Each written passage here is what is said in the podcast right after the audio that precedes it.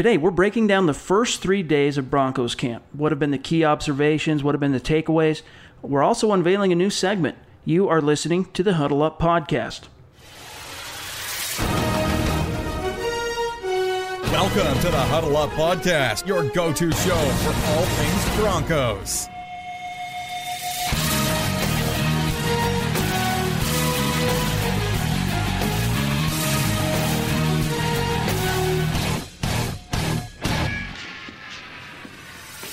Welcome in, everybody, to the Huddle Up podcast presented by Mile High Huddle and 24 7 Sports. I am your host, Chad Jensen. With me is my co host, my partner in crime. He is your Denver Broncos reporter for 24 7 Sports. He is Zack Kelberman. Zack, the wait is over. We finally have some real events. Football is taking place out on the grass at Dove Valley. Camp is officially underway. It feels good, my brother finally football is back in Dove Valley, and it's been a pretty interesting three days. We'll have a lot to talk about today, but I'm glad that football is around the corner. We got the Pro Football Hall of Fame game coming up this week, and and football is is here, so it's definitely exciting. Absolutely, we got football all the way through till the end of this year, so each weekend something to look forward to and this is just a, you know we're getting getting to the beginning of that time of year that that I think most of us live for. Yeah, it's definitely my favorite time of year, and a lot of Broncos fans' favorite time of year. You guys follow the show on Twitter, Huddle Up Pod, and make sure you take some time if you've not done it to leave a creative review wherever you listen to the show, but especially if it's iTunes, Stitcher, iHeart, YouTube. Take some time. Let us know what you think. Give us your feedback. Make it creative. Great way to help support the show. And one last piece of business before we jump into things here. We got to say thank you to our sponsor of today's show, Audible. You guys get a free audiobook download and a 30-day free trial at audibletrial.com slash huddle up. There's over 180,000 titles to choose from, whether you're on an iPhone, Android, Kindle, or MP3 player. Audibletrial.com slash huddle up. You've heard me talk about it before. For those of you who are big readers, we don't always have the time to sit down and turn the pages on the books that we want to read, but Audible allows us to get these books under our belt while we're multitasking, while we're doing other things. And even if you're not a big reader, there's always something for everybody on Audible. I mean, there's football books, there's nonfiction books, there's fiction books, there's everything you can imagine, over 180,000 different titles to choose from. And if you love listening to podcasts, which obviously you do, that's why you're listening to the show, I can promise you, you will dig listening to Audible. And we're giving you a chance to try it out for free and get a free audiobook to go along with it for 30 days. So go to audibletrial.com slash huddle up, pull the trigger, sign up, come back, let us know how you liked it. Thank you, Audible. All right, so we got a lot to get to today. Obviously, the Denver Broncos kicked off training camp over the weekend. And as we are recording this, uh, they got three practices under their belt. Now, we've already learned vastly more, Zack, about this team than we knew when last we were able to talk to our listeners. So we'll get to kind of some of the observations here, some of the immediate takeaways thus far. And I think number one on the list has got to be Case Keenum. By all appearances, and granted, we understand that it's training camp, it's practice. The the shells went on for the first time on Monday, and then Tuesday, the the team is going to be in full pads. So you know, it's the tip of the iceberg. We're just scratching the surface. But the first three days, Case Keenum looks like the real deal. I mean, the offense, Zack, has been the aggressor. You got guys making plays. You got defensive guys talking after practice about being on their heels. And, you know, nobody likes to get beaten, whether it's an individual or in a team period. But you can see that the defense is they're kind of they're, they're kind of tickled over the fact that this they don't really know what's coming next from the offense and it's a refreshing change based on the last two years of how bad things have been offensively.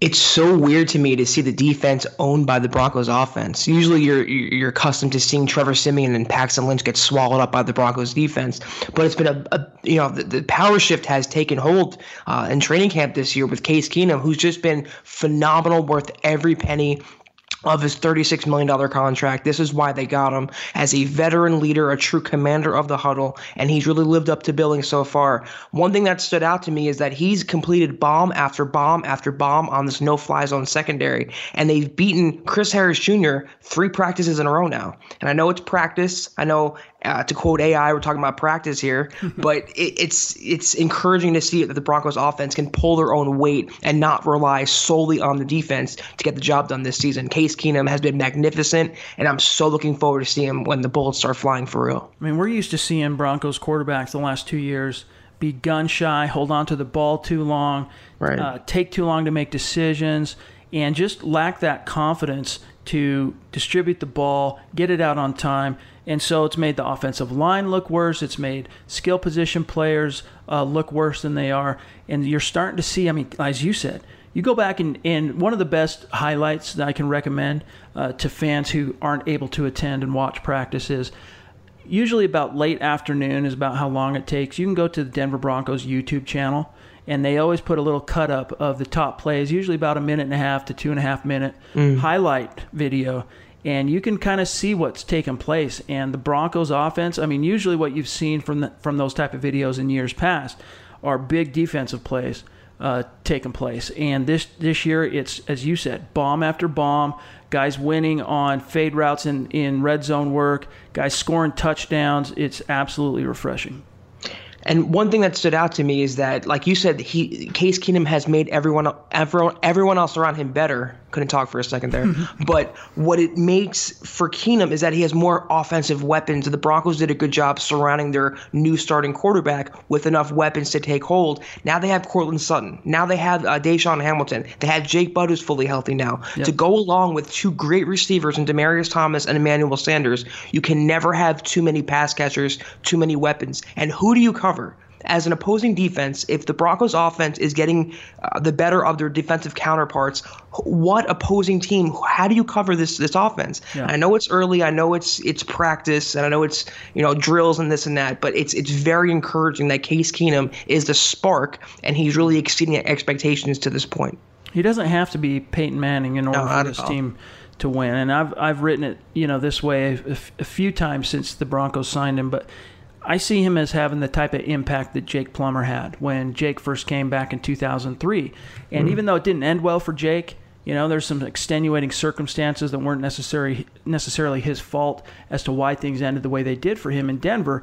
But case, but but what happened with Jake Plummer is the Bron- he comes to town, the Broncos go to the playoffs three straight years, culminating in an AFC Championship game of which he plays his worst game basically as a Bronco, and they failed to advance to go on to the Seahawks, which I think they would have beat the Seahawks if they would have beaten the upstart Pittsburgh Steelers with a young Ben Roethlisberger. But that's a story for another time. I can hmm. see the Broncos following a similar track. They're not going to be world beaters all of a sudden with, with Case Keenum, but Case Keenum puts him in the conversation. I think just like with Jake Plummer, those first couple years, they kind of pushed from the bottom at the wild card level. They'd get to the, the wild card round. Both times they got knocked out by Peyton Manning, if for Broncos fans who can remember back to that, that period. The next year, though, they finally made a big push, got to the AFC Championship game. So if Case Keenum can have that type of effect, which I, I, I see happening, I mean, that's that's good things. That's a marked turnaround for a Broncos team that's coming off two consecutive seasons of missing the playoffs and five and eleven uh, great minds because I've written the same thing extensively that they don't need Tom Brady, Aaron Rodgers. They don't need an all pro. It would be nice to have that at quarterback.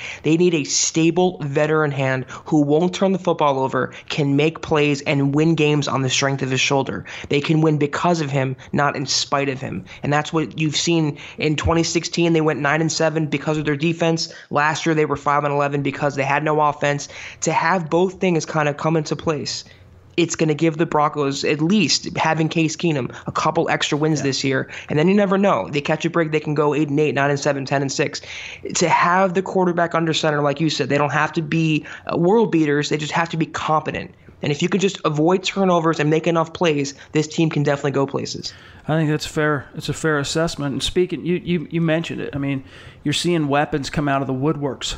Uh, at, at uh, training camp right now, especially at the wide receiver uh, position. You got guys making plays left and right. One of the guys who's just been absolutely on fire, he looks literally reborn, is Emmanuel Sanders. And really, he's, I mean, there have been times he looks like the best player on the field, and he's 30 years old. So, I'm, I mean, we, you wrote about it, uh, I don't know, whatever it was, about a month back, kind of in the dead time of the NFL offseason. Emmanuel Sanders questioned last year whether or not he even wanted to keep playing football or questioned his desire Right. to, to, for football. And, and that seems to be changing. He's all of a sudden, he's got some pep to his step. He's talking like a leader. He's producing out on the field.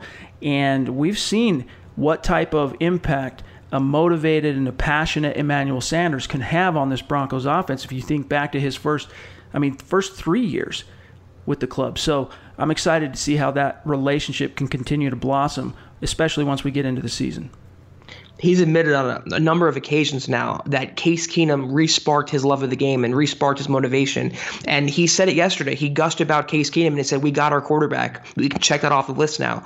This Broncos offense and these playmakers and receivers are divas. We all know that. And Emmanuel Sanders, especially. Great player, but a little bit of a personality he was not happy with the Broncos quarterback in the last couple years. And how could you blame him? Going from Peyton Manning to Trevor Siemian. It's, it's going from the penthouse to the outhouse there. That's right. So now that he has a, a competent quarterback in place, he's so re-energized and you can see it in his in his play and, and in practice. And he did question his love of the game, but I also think a part of that is to prove to the NFL because he probably knows the writings on the wall here. He was lucky to be brought back this year with his hefty contract. He'll probably be playing in a new team next season, more than likely, uh, if they keep Demaryius Thomas. So I think he wants to prove to the NFL and not only the Broncos, and he said it too, uh, that he still has gas left in the tank and he, he can still be a playmaker. But uh, th- like same thing with Shane Ray, who we'll touch on in just a second here. The, the more they can get out of him for motivation and positive play, it only benefits the team and the player. So uh, he has looked great, and you can't have too many pa- pass catching weapons on that offense. I mean, before training camp, honestly, it I think everyone felt who analyzes and fans too. I mean, everyone felt like 2018 was as good as I mean, you could just count on this probably being his last year in Denver. But the way he's playing, if he can translate that, convert that momentum into the season, I'm not going to bank on it, but there's a chance he could stick around and make that remaining two, uh, $10.25 million that's on his Broncos contract. Because if you look at it, you know, they have a decision to make with both of those those wideouts at the top of the depth chart. But, I mean, they've got Courtland Sutton and DaeSean Hamilton on the cheap for the next four years. So if he does enough to really advance this, help advance this offense, and you see the Broncos offense finish even in the top 10, I could see the Broncos making sacrifices at other places to keep Emmanuel Sanders, and that I think would include also Demaryius Thomas, health willing. I think if you see Emmanuel Sanders have a big year, you're probably going to see Demaryius Thomas as well have uh, some some put up some good stats. I think these both receivers are thousand yard potential Yeah. uh, in this season with a competent quarterback. Uh, but I think whether they keep one or both of them will come down to the uh, the development of Hamilton and Sutton, who are clones of Sanders and Thomas respectively. So it, it, it depends on their play, but also depends on the development, how fast those rookie receivers can learn in this offense. And by all accounts, uh, they've come along very well so far. I mean, if Demaryius and, and Sanders can each get a thousand yards in 2016, catching balls predominantly from Trevor Siemian, right. I mean, sky's the limit, I would think, with Case Keenum. But another uh, another outfit that has generated a lot of excitement at training camp has been the offensive line. Now, just a couple days, well, the day before actually training camp opened, we had some semi ominous news from Vance Joseph. We were expecting, uh, from comments they had made earlier in the season, or off season, I should say, that Ronald Leary and Jared Veldheer were going to be good to go, hit the ground running when camp opened. But yet we found out on Friday when Vance Joseph spoke at the media barbecue that they were going to kind of be eased back into action and receive basically half reps to kind of start. Well, it hasn't really turned out that way. They were inserted in the starting lineup. We finally got to see what Denver's vision for that starting five looks like. And basically, to wit, what it is is Garett Bolles left tackle, Leary left guard, Matt Paradis center, of course. Connor McGovern getting the first swing at the plate at right guard. It's his job to lose. And then Veldheer at right tackle. And so far, they've been receiving enormous compliments on both sides of the ball, but it's been particularly gratifying in my mind to see guys like Derek Wolfe, who do, who does not hand out compliments for nothing, say nice things and and compliment this unit that has been beleaguered over the last two years. I, I mean, the, the, the, Broncos defense, they, they're not stupid. They know the Broncos offensive line. They've, they've had some definitely uh, the weak weak spots on that line with men like Watson, Stephenson, Max Garcia. So they recognize that the as a whole, they're better.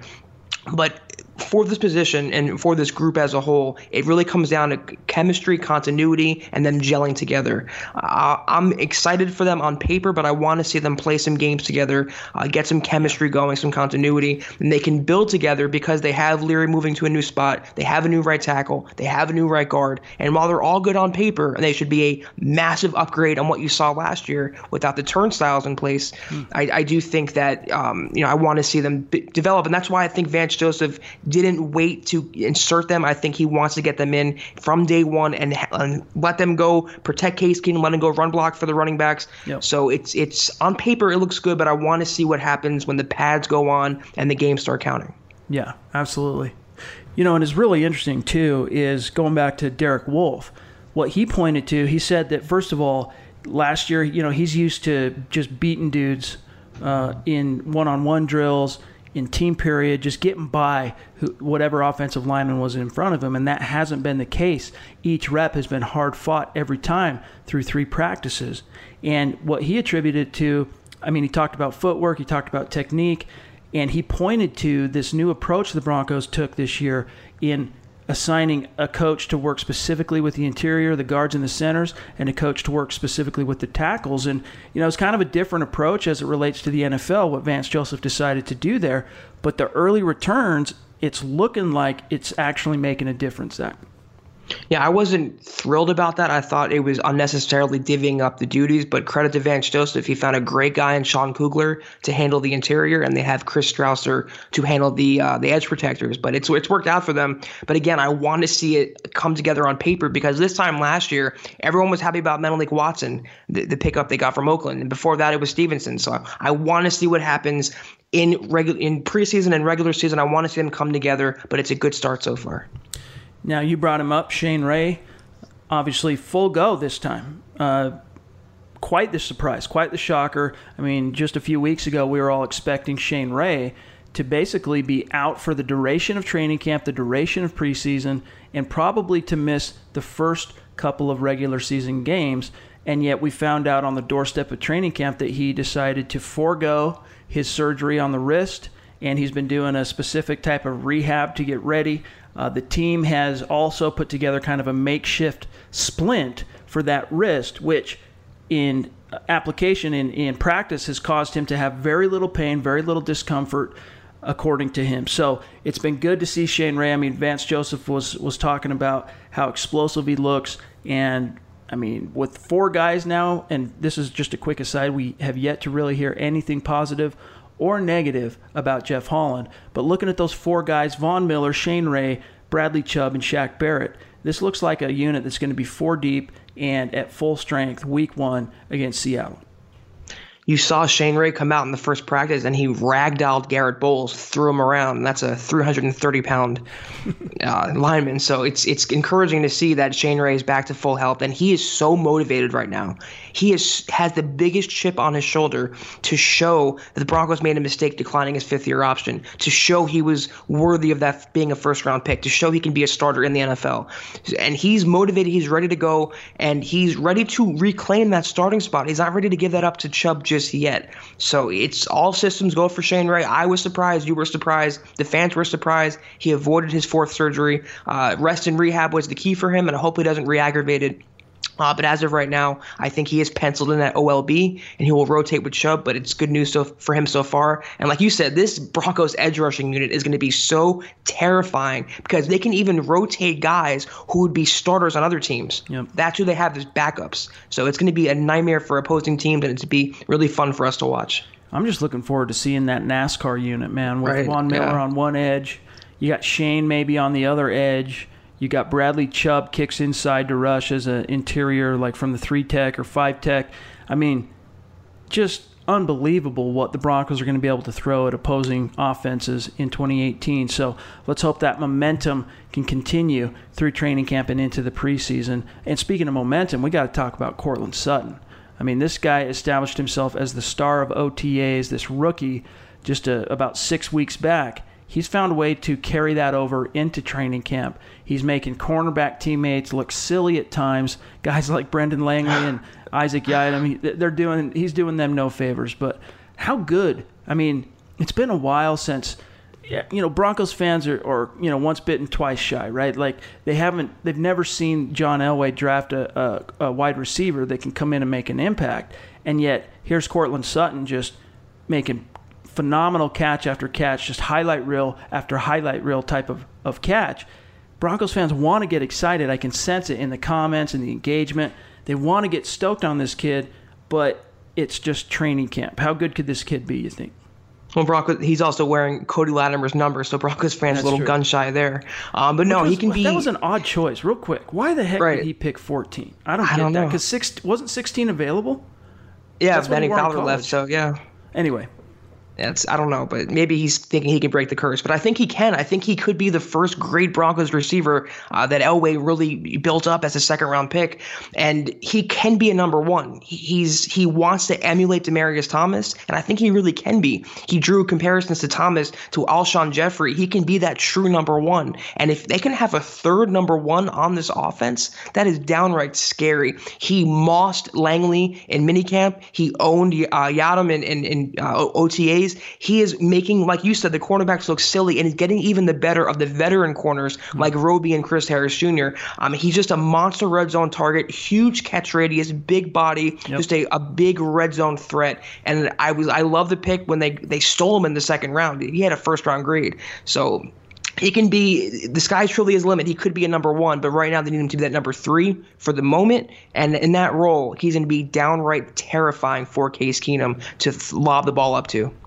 I mean, you see it, and this is one of my complaints with Demaryius Thomas. I mean, this is a phenomenally big wide receiver. He's lost weight this year. You know, he's actually quite trimmed down, and that's been a, a theme over the last two years, actually. But you know, he's he's used to playing like six. He's six three, and he's usually around 225 to 2 230, which is huge for a wide receiver. If you go back and watch the uh, uh, the NFL Films production of the Tebow victory over the Steelers when DT took that uh, that slant pattern 80 yards in, in overtime and beat the Steelers.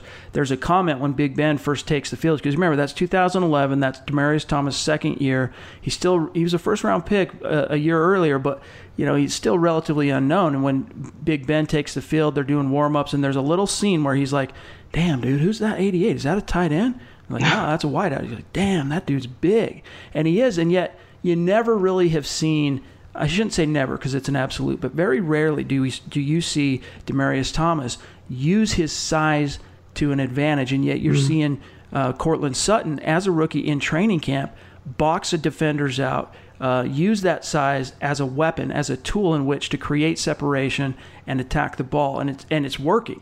And you've got a quarterback now in Case Keenum who knows how to fit the ball in, who has been tremendously accurate, especially thus far through camp.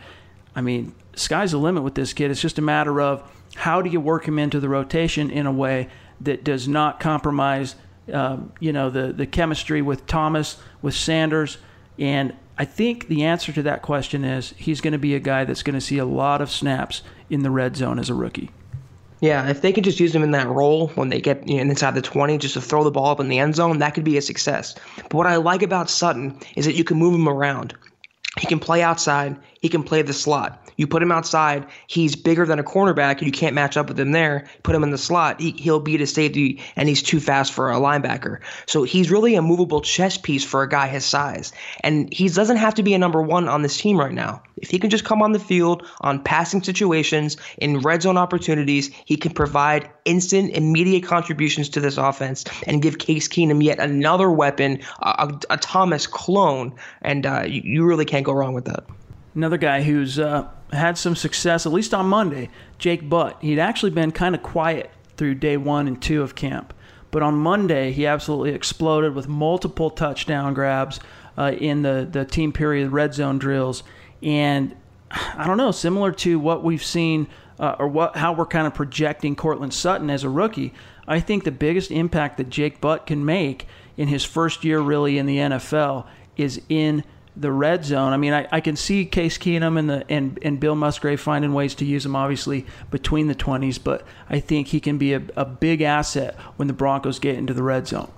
Yeah, I think he's going to win this job by default too because Heuerman is is mm. injured now, and uh, he hasn't really proven much. And you have Austin Traylor, and you have a rookie in Troy Fumagalli who's coming off surgery. So I think Butt will be the tight end one by default. Yep. And he hasn't really popped so far, but we have a lot of camp and preseason to go.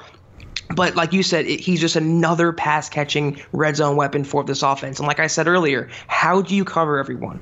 You have Demaryius Thomas, Sanders, Sutton, Hamilton, but yep. you have Devontae Booker as a pass catching running back. How do you cover everyone? You cannot. So yep. I think based on that fact alone, based on the numbers game, Butt will find success primarily in the red zone. All it takes with that equation you just laid out there is a quarterback that can find the mismatches and exploit them. And I think Case Keenum is at a point in his development where he is seeing the field like a true seven year veteran and it's going to pay dividends for this offense. But I don't want to downplay it too much because Jake Butt did have a very productive Monday. It was definitely his his day three was his biggest day of training camp thus far. But another dark horse, another guy who's been making some some uh, noise at tight end is Austin Traylor, who's been mm-hmm. a surprisingly uh, productive receiving tight end thus far through camp. So keep an eye on him as we move forward. And then lastly, here before we uh, we transition out, segue Carlos Henderson. Obviously, we learned from Coach uh-huh. Joseph. Uh, you wrote about this over the last couple of days. The coach and several of Carlos Henderson's teammates have tried to reach out to him. For those who might have missed it, uh, he was put on the did not report list in the days, a couple days leading up to camp. He's got some kind of uh, intense family situation going on, is all we really know. Something extremely private, but obviously some drama. So that's a real situation he's attached to here. Um, the team is ready to welcome him back to camp as soon as he's ready for football, but it doesn't sound like he's been too responsive, Zack, to his teammates who've tried to reach out to him. Is it time? I know how I feel about this, but do you feel like it's time for fans to start kind of emotionally writing off Carlos Henderson at this point? I think it's a little too soon to throw in the towel because he hasn't even taken one snap in a Broncos uniform in a regular season game.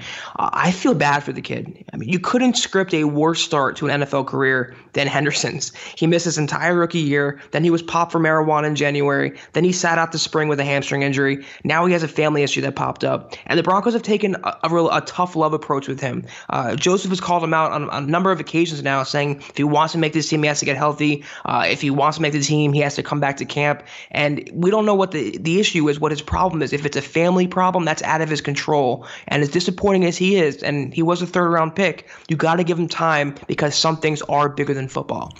And that's what um, Emmanuel Sanders said when he reached out to him. I, I would not count on anything, though. I would not expect anything anything the Broncos get out of Henderson this season, if at anything, would be the cherry on top of what they have in their receiving corps. So, uh, is it time to throw in the towel? No. Is he a bust yet? No. But it's definitely veering in that direction. It's he's really off to a, a truly horrible start. Listeners have heard me say this before, and especially those of you that follow have followed my writing over the years, but the best predictor of future behavior is past behavior. It's not an absolute mm. because some people change. It does happen. But the best predictor of future behavior is past behavior. And although we're you know, we, we're, we're hearing about this family situation. It sounds like something that's outside of his control. It's another piece to the puzzle. It's another piece to the pattern. And the problem with Carlos Anderson as you said it, that he's had just an can you have a worse start to a pro career? no. I, don't think you can. But there's a pattern that has been built into that uh, mosaic, if you will. It's and it's not encouraging. And in fact, I think you can see the Broncos. They're continuing to talk about it because they're being asked uh, by we in the media what's going on here with Carlos Henderson. But I think even they have already written Carlos Henderson off to a certain degree. And here's how you you know why. The Broncos signed Philly Brown off the street and Vance Joseph talked about it. I think it was Saturday after practice uh, when he was asked about Philly Brown. He said, I don't have the quote directly in front of me because this, this kind of turned, uh, I didn't have it prepared. My apologies. But he said, to paraphrase something to the effect of, he had a conversation with Philly Brown and said, Look, you know, we signed you to make this team. They're, the Broncos are fu- fully, and we can talk about, we'll talk about Philly Brown here in just a few minutes, actually, when we go through the injury roundup. But the Broncos are they signed Philly Brown because they expect him to make the team. That's wideout number five right there. If they keep six, and that's if they do, it's gonna be somebody who's been at, at training camp competing their asses off, not Carlos Henderson. So let's say Carlos Henderson shows up halfway through camp. Let's say he shows up three quarters of the way through camp. I don't care when it is, but he shows up very late to the party.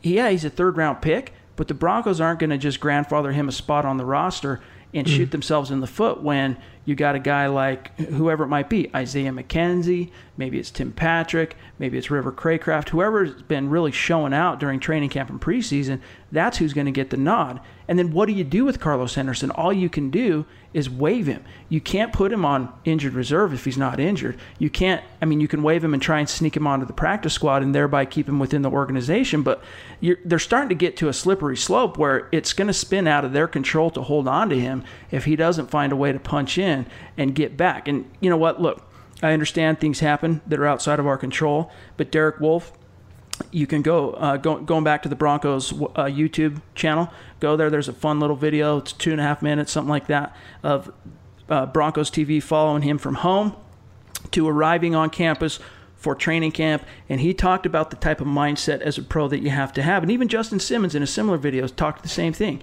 You have to be able to compartmentalize and shut off your personal life from your professional. When you're getting paid the big bucks, uh, you have to be able to separate the two and move forward as a professional. And I just don't see this ever happening for Carlos Henderson. I'm sorry. Like, I see this dude's time in Denver is already done.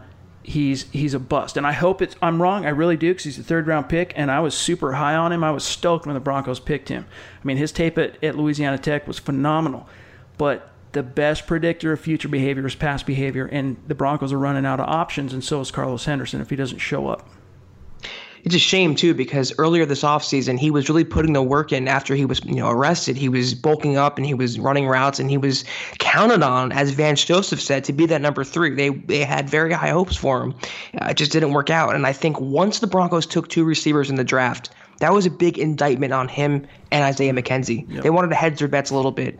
But to your point, it's a great point that if the Broncos players, his teammates right now are busting their asses in training camp. They're sweating, they're grinding, they're bleeding. And you have a guy who's sitting. Uh, you know, away from out of the picture with a non-injury, mm-hmm. and he, he comes back in the locker room and listen, we've done all this, and you're going to just come in and you're going to be on the 53. Right. That's not really fair. So you wonder how that affects chemistry. And even Emmanuel Sanders said yesterday he doesn't know if that would cause any tension. He he doesn't know how uh, the Broncos would welcome him back to that locker room. So it's definitely a tricky situation. I would not be surprised if he is indeed waived. Personally, though, I just think it's it's a little too soon to write him off just yet. And I understand that he does represent a third round pick by the team, and he's a phenomenally talented individual. But he's got to get it together between the years, and until he does that, he's not going to be able to help himself, and he's not going to be able to help this team. Now, here in just a second, Zack and I we're going to parse through the injury roundup through three days of camp. We're going to unveil a new segment, and of course, take a couple questions from the mailbag. But first, we got to holler at you about why you need to become a Mile High Huddle 24 7 Sports VIP subscriber. Some of you might have missed it, but we ran a flash sale. Uh, I think it was Friday last week in honor of training camp starting the next day. There was an opportunity to get five months for the price of one. It was one day, flash sales. We don't decide that, just so you know. The brass on the network decides when that's going to happen. We run it, and they tell us when it's going to be, how long it's going to be. This particular flash sale, one day, one day only. So, those of you that got in, welcome. We're glad to have you. Those of you who didn't, it's still not too late because our approach to covering the Broncos, it's not just about reporting the news. As important as that is, we pride ourselves on being able to relay to you all the breaking news on the Broncos as it's happening in real time. But we really like to focus on breaking down the Broncos in depth, whether it's all 22 film reviews, X's and O's, deep dive player evaluation, and we save our best and most in depth content for our VIP subscribers, our premium members. Now, to become a Mile High Huddle VIP, get access to 100% of our written analysis and our VIP insider forums, go to the website, click on the green banner at the top. You can choose the monthly or the annual option. Annual option saves you a few bucks over a year, but you'll be locked in. And from there, you get access to everything we produce, which includes any insider info we pick up along the way. And you guys know we bust our humps to bring you the best Broncos coverage and analysis on the web, and we ask for your support by becoming a VIP subscriber. Pull the trigger. You have our word. You will not be disappointed. All right, let's go through the injury roundup here. Since camp started, um, there's been uh, a couple of strikes by the injury bug. Monday was by far the worst. Here's how it's shaped up so far. Garett Bolles, it was a scare on Monday, took a shot to the jaw and uh, ended up going through concussion testing, but was cleared to play. So he, he left practice on a cart uh, in the morning, but was back on the field for walkthroughs in the afternoon. So he seems to be good to go. Brandon Marshall, the linebacker, uh, suffered a kind of a wrist tweak. He's already been cleared to return. Uh, they might play it a little bit safe with him just because they don't want to tempt fate this early in camp, but he too was back at walkthroughs per multiple reports. And then Philly Brown, the we, we, I told you we were going to get to him. The Broncos signed him when they found out Carlos Henderson wasn't going to show, and also Jimmy Williams uh, is contemplating his football future. Didn't show. Um, Philly Brown was signed, got to Denver, got to the weight room, bumped his head on some some kind of weightlifting accident. Hit his head. He's actually in concussion protocol, so he actually suffered a concussion. Okay, so we'll see him eventually, but it's probably not going to be this week. Maybe toward the end of the week, we'll see. Uh, and then you got Jeff Heuerman, the tight end. You alluded to it. He missed Monday's practice. Uh, I mean, he was on the field, but he was watching from the sideline with uh, some knee soreness. I don't know. Jeff Heuerman, the, again, going back to the predictor thing, future uh, behavior, past behavior. I don't know. You got to wonder about Jeff Heuerman. And then lastly, you got Marcos, uh, Marcus Rios, the second year former undrafted cornerback out of UCLA is dealing with a hip. He's day to day.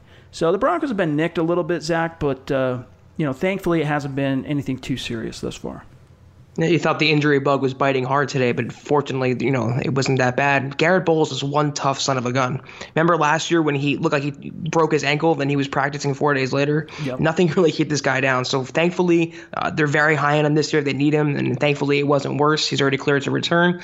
The only player that's really out for an extended period is Jordan Taylor, who's on PUP after right. having hip surgery. That's the only player. Other than that, they're going to be mostly at full strength uh, going into the preseason and, of course, the regular season. God willing, they don't suffer any more injuries. Uh, but the Philly Brown thing to me is crazy. I mean, he gets he gets concussed by hitting his head on a, a, weightlifting equipment. Yeah, I don't know. It's one of those summer stories that you you can't make up. But other than that, dog, you yeah. got to tone it down in the weight room. Man. I He's mean, going too hard in there. Come on, dude. You got a football career to consider here, my my brother. Yeah, um, so yeah, just one of the more bizarre stories to come out of Dove Valley in recent years. A guy suffers a concussion in the weight room, but hey, you know anything can happen. Um, but uh, let's let's uh, turn to quarterback watch. It's been a while since we had uh, uh, something to talk about with regard to quarterback watch. And obviously, we've talked about Keenum. And, you know, quarterback watch, it's kind of lost some of its luster in that there is no open competition for the starting gig. But Thank there's God. still plenty to talk about, uh, including what we're hearing on Paxton Lynch and Chad Kelly. Now, one thing I thought was interesting, and I wrote about this on Monday, was Cecil Lammey of 1043 The Fan tweeted the following. He said, quote, I haven't seen Chad Kelly take a second team rep yet in camp could have missed it, but that's my early observation. That being said, Lynch is still making the mistakes that plagued him batted passes, wild accuracy. Any move Kelly could make comes in the preseason. Closed quote. So basically, more of the same from Paxton Lynch. Everything we've come uh, we've become accustomed to. Chad Kelly bringing up the rear on the third team, yet to be given second team reps. Now, here's where it kind of gets weird, okay? Here's what Vance Joseph had to say about Chad Kelly and Paxton Lynch, but pay close attention, especially to what he has to say about Chad Kelly really quick. I think Paxton's doing a good job with his footwork. Um, he did a good job uh, day two of going through progressions and finding the third and fourth guy in the progression. That's that's improvement for Paxton. Obviously, um, he's completing the football. That's that's key. Uh, Chad, you know, Chad, Chad's different. He's a playmaker. I mean, the uh, the dirty to play. You know, if it's a dirty play, he makes it look clean. That's that's his strength. I mean, he's just a playmaker. So if it looks really muddy, he comes out and makes a play. That's what he does. You know, but they, they're both playing good. All right, so no second team reps for Chad Kelly, Zack, but his coach compliments him over Lynch. What are we to make of this situation? He calls him a playmaker. He says that Chad is, quote, different and then as it relates to Paxton Lynch, he's talking about like it's some great achievement that he's actually completing the football. okay, and this is the weird football quarterback world in which we live in now. is the team constantly trying to prop up their former first round pick? But I agree with Cecil. In my personal take, I agree that his Chad Kelly's opportunity to climb the depth chart's not going to come till preseason. But what is your take? Is this a front office thing? I mean, is Elway just kind of strong arming VJ into keeping Lynch with the twos for now? I've said it on a number of occasions, and I've written about it that the reason Lynch still has a job is because of Elway's ego, and is because he was a first round pick. If he was a fifth, sixth rounder, he would have been cut this offseason. Yeah. Um, but I wouldn't really take Joseph at his word because this is a guy who spent most of the offseason talking up Paxton Lynch, saying he wants him to relax and just uh, not worry about starting for whatever whatever that meant. right. So, you know, I think it's still way too er- early. It's still in the infantile stage of camp. We have to see how the preseason is going to play out. Uh, but you know, Lynch looked good on the first day of camp. He was completing some passes, and he's developed a rapport with Courtland Sutton in particular. Mm-hmm. Uh, but Chad Kelly's definitely made up ground a little bit, and I think it's even for the most part. I don't think Elway necessarily is sending an edict to Joseph to definitely get him the second team reps. I think it's just how it shakes out. And as a former first round pick who has some experience compared to Chad Kelly, a seventh rounder who has no experience, it's just seniority rules in that case. So uh, it's still too early, I think, uh, but it's going to be a competition that comes down to that fourth preseason game. What interests me is how uh, VJ says that Chad is different. You know, that what what does that mean? My interpretation of that comes back to personality with Chad being mm-hmm. the alpha type and Paxton Lynch being a little bit more reserved, a little more passive, kind of the beta to Chad Kelly's alpha. That's how I interpret that. But we'll we'll see how it shakes out. Since we're running out of time, I'm going to move this thing forward a little bit. Um, we got we got to talk about this. I thought there was a unique quote. Maybe it's just me. Jared Veldheer. Obviously, finally we see him on the field after him uh, spending all the offseason on the sidelines with trainers, recovering from that ankle, hits the practice field starting Saturday, and he's been going against, you guessed it, Von Miller as the right tackle. Now, I touched on this Monday in a written piece, but Veldheer used an interesting metaphor to describe what it's like to go against Von Miller. I don't have the audio, so I'm going to read it to you. What is it like to go against Von Miller? Quote, it gets you better. There's something new that I'm trying to focus on almost every rep. It's like that really long par three in a, in golf that's really hard to hit the green, kind of like that, except running at you. It might not make sense, but until you've done that stuff, maybe you'll understand. But it's awesome. It's a great chance to be able to go against the best pass rusher in football every day. Makes me have to bring my best every day, and that only makes you better. Close quote. So, an interesting metaphor. If you think about it, what would that be like a long par three in golf. Everyone's experienced that. If you if you play golf, you've experienced that where it's really hard to land it on the green, except it's coming at you. That's what it's like to try and get your hands on Von Miller. Okay, and with how stacked the AFC West is at edge rusher, um, you know, especially coming off of Veldheer's side of the line, I think we should consider his battles with Von Miller to be a, a blessing of a disguise. What do you think, Zack? First of all, I love that quote and that metaphor. That's, that's great. Uh, it's only going to make him better. When he was in Arizona, he wasn't facing a, a, pass rusher of Miller's caliber because there is no pass rusher of Miller's caliber. He is the best pass rusher in the NFL.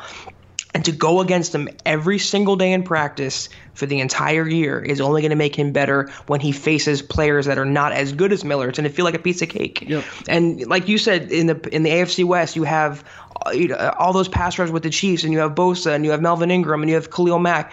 It's going to make it feel like he's prepared already. And if you can beat Von Miller or at least contain him, because you can't really beat Von Miller, it's going to make the Broncos better on that right side. And hallelujah, they don't have Menelik Watson there. You never heard a quote from like that from him. So, um, it, yeah, I, I fully That's agree right. with that. That's right. And uh, I'm, I'm happy that he's here.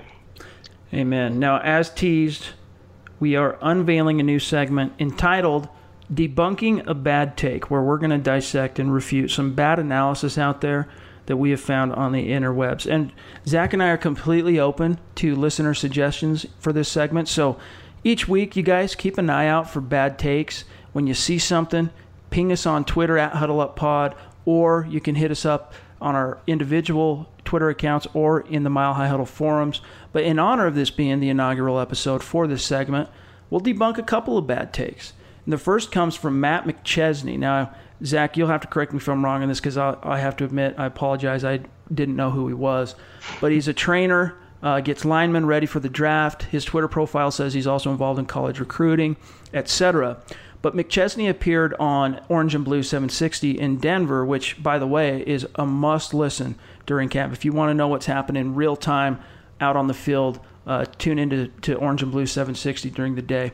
But anyway, McChesney appears Uh, and he offers up Devontae Booker as a candidate to be a surprise cut this summer. Yeah, and you know, I mean, technically, this is Denver's number one running back on the depth chart heading into camp, but in this guy's eyes, he's the casualty. So, Zack, start us off. Tell us why this is a bad take.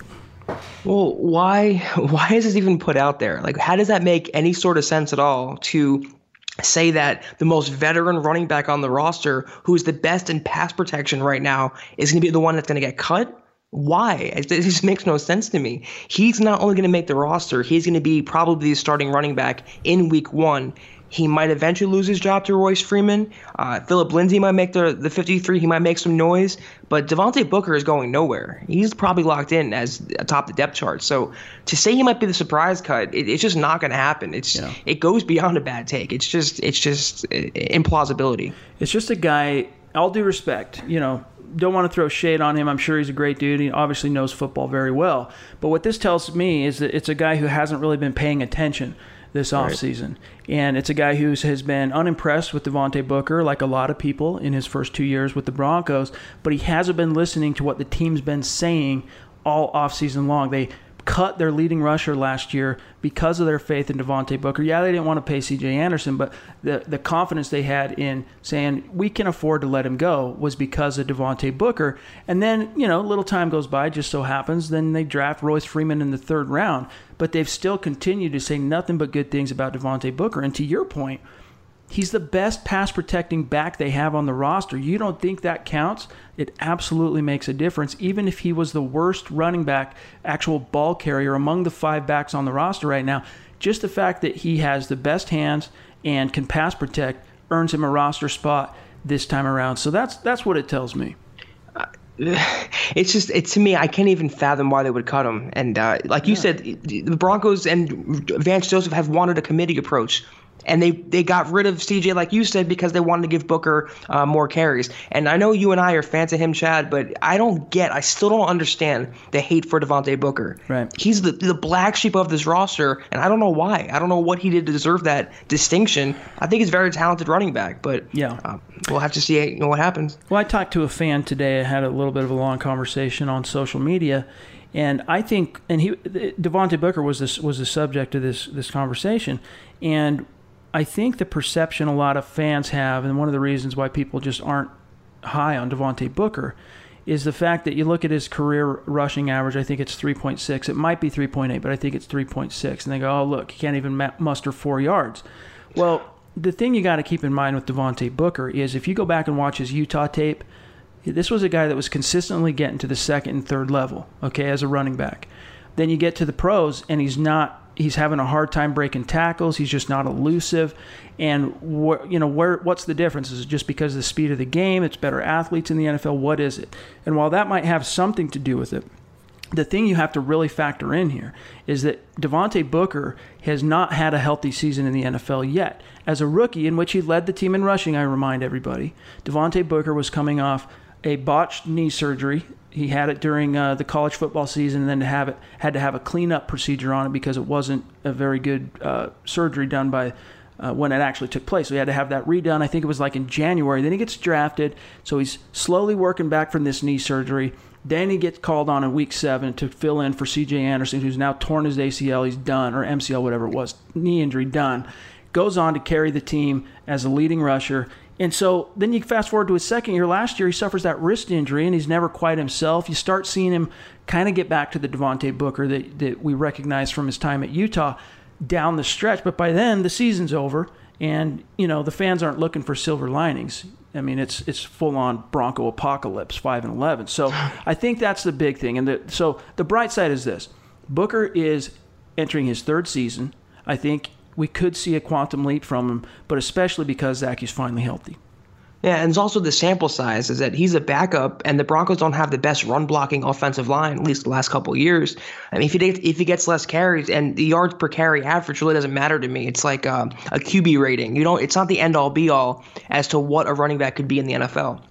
So I don't put too much stock in that. I'm just a, a, bigger fan of Devontae Booker than most, I guess. I think he could be a really good starter for this team. If not a starter, definitely uh, a passing down, third down back. You know, uh, uh, you know, to, after, after after Royce Freeman comes in the game and takes those early down touches, I think he's the perfect lightning to Freeman's thunder. Yeah, we'll see how it plays out, but he's definitely not going to be a guy that ends up on the cutting room floor. No, not at all. Uh, our second bad take was brought to our attention by a listener. We put it out on Twitter, and uh, apparently Bleacher Report put out. Uh, okay, so eight of Bleacher Report's quote unquote NFL experts voted on their choice for AFC West champions. Who's going to win the AFC West? And the distribution of votes was as follows: the Chargers received four of the eight votes, the Chiefs two the Raiders two, and you guessed it, that leaves zero for the Broncos. So here's the thing. I can understand, Zack, why some analysts around the NFL are so high on the Chargers. I mean, you look at the talent on both sides of the ball and the fact that they have a proven, prolific veteran quarterback still. I get it. Even if I disagree with them, I, I at least understand why everyone's crowning the Chargers. But for the Broncos to receive zero votes, and yet the Chiefs and Raiders each received two. I mean, you've got a Raiders team that's that's going through a, a complete changing of the guard, so to speak. You got a guy head coach who hasn't coached for a decade, and you're expecting them to do better than the Broncos. Then the Chiefs, they're also going through a, a transitional era, going from the franchise quarterback that is or was Alex Smith to the essentially rookie quarterback Patrick Mahomes. So I just don't understand that. I don't understand how the Chiefs could get to the Raiders could get to the Broncos get zero. But what are your thoughts on this particular take? What a surprise. The media disrespects the Broncos. It happens every offseason, it seems like. And it's happened many, many times this offseason alone. A Sports Illustrated predicted the Broncos would finish, I think, 4 and 12 yep, it was yep, this season. Right. A loss less than they had last year with a much better roster. Doesn't really make a lot of sense to me. It, there's always so much bulletin board material out there and this is no different here. But like you said, I can understand it. Every other team, uh, the Chargers have that quarterback in Philip Rivers. They have a pretty stacked defense. Uh, the Chiefs have a great coach in Andy Reid. The Raiders have Jon Gruden back. The Broncos are that unknown with a lame duck head coach and a, a retooled roster uh, and many different moving parts. I can understand why they get zero votes. I don't agree with it. I think they got should have got one. Um, but Chargers are snake bit right now. So I, they, they yeah. injury after injury, injury, after injury never ends. And, and the Broncos, you know, they're kind of up and coming in that division. So it's just more disrespect. It's more bulletin board material for the Broncos to, to feed on. And they do. They like being the underdogs. They thrive on that. You saw that in 2015 in the, the Super Bowl season with yeah. Carolina. They love being disrespected and it, it fuels them. So this can only help them, even if it is a really, truly horrible take. Yeah, I mean, you know, Bleacher Report, hats off to them. You know, rock on, Salute. you guys. Salute, whatever. But you can't read too much into it. It's it's just media trying to create content uh, and uh, doing their best to add a little bit of analysis behind it. So again, though, you guys, when you see a bad take, hit us up. Let us know about it. We'll take a look, see if it's uh, something we want to address and debunk on the show. Now, before we get out of here, let's take some time to uh, take a peek inside the Mile High mailbag because Zack and I are your football priests. We're here to offer absolution and answers to your Burning Broncos question. And our first question comes via Jacob Smith on Twitter. Jacob, of course, a great longtime listener of the show, Mile High Huddle VIP subscriber, huge Broncos fan, and he really knows football. His question, Zack, is How is the third cornerback competition shaping up so far? Brock hopefully gets better soon, but I think Yiadom will compete hard for that spot. And we know, just a quick side note, Zack, we obviously uh, got a report on Monday that Brock was receiving a lot of reps at the number two corner over Bradley Roby. But your answer for Jacob. Well, Brock, I think also missed the walkthrough with an injury, if I recall correctly today. So I don't know what the deal is there, but he will be healthy. And I don't think Yiadom is in the competition or in the mix to, to to compete at that spot whoever loses that battle between Roby and Brock will get the number three spot. And then even then, I think Yiadom will compete with Brendan Langley and Marcus Rios for that dime spot. So uh, Yiadom, he's a developmental guy. They, they drafted him in the third round, like like Langley last year uh, to build him up in that no fly zone to kind of ease him in there. Uh, but Brock, I like that pickup. A lot of Broncos fans did not like that, but I think he was a good, sneaky veteran addition who, when healthy and used in the right scheme, uh, could be a good uh, addition to this defense. So whoever wins that that that second corner spot between Roby and I think it will be him, uh, that number three will be Brock. I think that's already locked into place. I it's he was a solid pickup. I'm not going to throw shade on Tremaine Brock. It's been a while. You know, the NFL is a "What have you done for me lately?" league, and it's been a while since Brock's done anything. But he still has thrown up some a couple of really good seasons uh, as a former undrafted player. So I think it was a solid, under the radar veteran pickup, especially for the price tag. You know, whatever was four million bucks. Uh, if he hits all the escalators on his deal, mm-hmm. but I still don't understand why they are giving uh, pitting Bradley Roby in any kind of a real competition or taking any reps away from him as that number two uh, corner on the outside. Um, maybe there's some kind of master plan that we're not seeing up to this point, but I don't see any reason when you're paying a guy nine and a half million bucks or whatever it is for Roby on his fifth year option as a former first round pick. You need to see if this is the guy that can be your shutdown corner of the future. Why you're giving him, uh, giving up precious reps for him to continue to develop to a journeyman like Tremaine Brock that's here on a one year short term deal. So we'll see. We'll see. But uh, we're running out of time, so I'm going to move through this. Next question. It's a juicy one. Comes from Driscoll Jones on Twitter. Also, great listener of the show. Phenomenal football conversation on Twitter. What up? For the first two days of camp, all I heard was how the offense dominated the defense. But today, the guys had on shells, and you didn't hear how great the offense was. Does having shells and pads on make a difference for the offense performance wise. And I'll just say this real quick before I serve it up to you, Zack.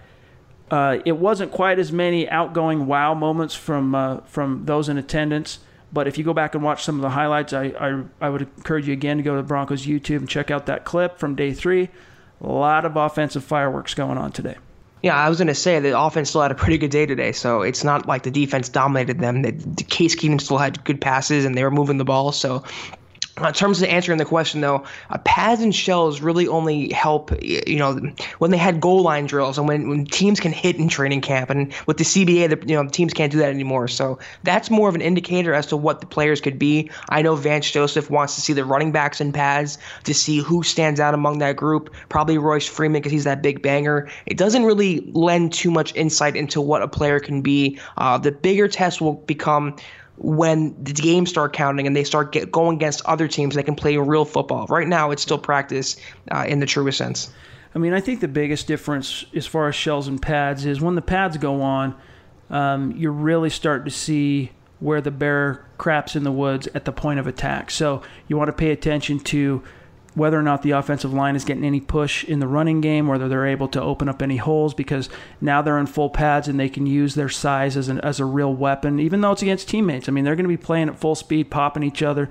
So you want to watch kind of where the points of attack are the offensive line, and then on the other side of the ball, the front seven. So, but again, getting back to the offense thing, I don't think they took a step back on Monday. It just was uh, maybe not quite as many eye popping plays, but if you go back and watch that highlight clip, there was plenty to see there. But last question, then we're out of here, comes from Josh in Centennial from Twitter. His question How long before Royce Freeman is named the starter, Zack? if he's named the starter. I wouldn't really chalk it up to being a sure thing just yet because I, like I said, I am higher on Devontae Booker than most others. And if he steps up in that starting role, I think he could retain the job. Uh, but playing devil's advocate, though, if he does lose his job, it will happen midseason. And I think when Freeman gets his legs under him, figuratively and literally, adjust to the game and where he fits in in this offense.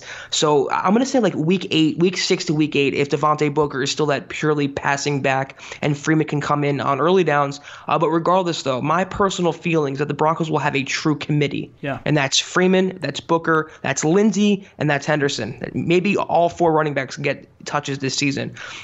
Uh, but if he does win that starting job, I don't think it's going to happen in training camp, barring an injury. I think it will happen sometime uh, in midseason. Yeah, and you know what? I've uh, I, I I like Freeman. His odds at, at uh, becoming that lead rusher that the Broncos are looking for. Um, I think he offers more as a pure runner than Devontae Booker, but he's not as polished as a receiver and he's not as, as proficient as a pass blocker, which makes him not as valuable necessarily for all three downs. So, to Zack's point, I think you're going to see a pretty fair and balanced running back by committee for most of the season, barring some kind of uh, you know serious injury to one of the top two guys. So we'll see how that continues to shake out. And we're I don't know, 10 days from the first game against uh, the, the Minnesota Vikings will come to town August 11th. So we'll start to see a little bit more how it's shaking out, how it's all coming together when they go up against outside competition in a real game scenario. But that's all the time we have for today, you guys. You can find my partner, Zack Kelberman, on Twitter at Kelberman247, myself at Chad and Jensen. Make sure you're subscribing, y'all. Make sure you're taking some time to leave a creative review and keep your eye out for some bad takes. Ping us, hit us up if you see something. We'll talk to you next week. For Zack Kelberman, I'm Chad Jensen. See you soon. Mile High Huddle.